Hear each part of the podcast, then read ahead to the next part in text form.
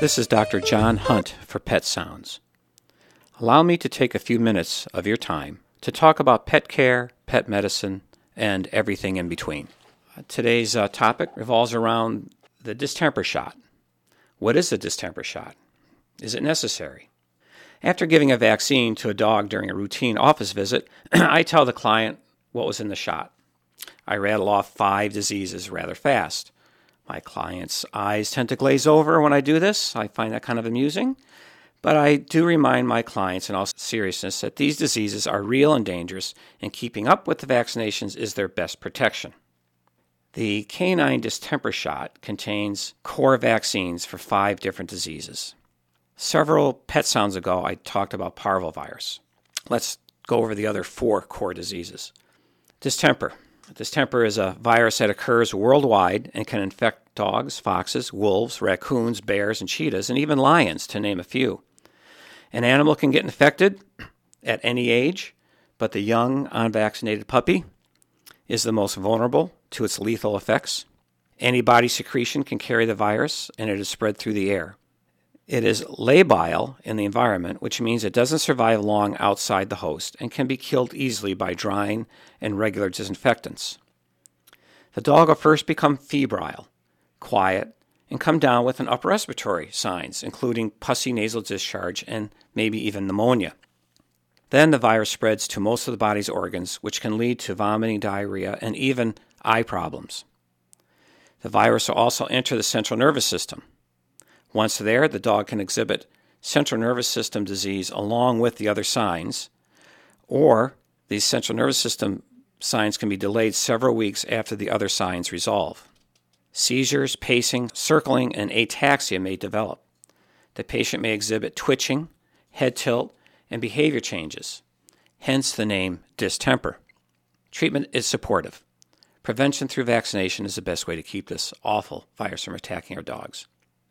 Infectious canine hepatitis is a virus related to the kennel cough virus and infects primarily dogs and wild canids. It's transferred by oral nasal exposure and is found in all secretions during the infection and can be shed six to nine months later. It's a hardy virus and it's hard to kill with disinfectants. Thus, the virus can be carried on fomites like clothing and bedding. Some dogs that will get the virus become moribund and die in a matter of hours. Others may exhibit a high fever, vomiting, diarrhea, abdominal pain, cough, seizures, and even coma. Treatment is supportive only. Infectious canine hepatitis is rare. It is usually seen in unvaccinated dogs, and the wild canids can act as a reservoir. Another disease in our core vaccine is called leptospirosis. Leptospirosis is a spirochete, which is a motile, spiral shaped bacteria. It infects most animals, wild and domestic, including humans. There are many different forms of lepto, each preferring certain species of animal. They tend to reside in freshwater ponds, lakes, streams, or rivers, but can be found in contaminated food, bedding, or vegetation. The bacteria is transmitted through the urine of an infected animal for months to years after the animal is infected. Lepto can penetrate mucosa or abraded skin, but transmission can also occur through bite wounds and even through the placenta during pregnancy. A week to 10 days after exposure to lepto, the patient will get a fever and develop kidney or liver failure. Lethargy, weakness, vomiting, not eating, icterus, and reproductive problems like abortions and stillbirths will occur. Vaccinated pets that get exposed will have a subclinical course and recover uneventfully. Vaccination is your best protection since leptospirosis is everywhere. And treatment is usually supportive, and you can administer penicillin to help kill it and doxycycline to prevent the lengthy carrier state. However, since there are so many variations or serovars of this bacteria, the vaccinations target the most common ones that affect dogs. Parainfluenza is our fifth core vaccine.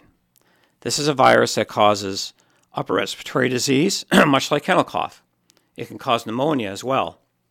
It is transmitted by aerosol from an infected animal. It is generally self limiting but patients are given antibiotics to prevent secondary bacterial complications.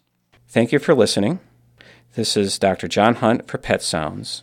giving you concise answers to common pet related questions at WERU. Until next time, enjoy your pet and don't forget to give them a hug.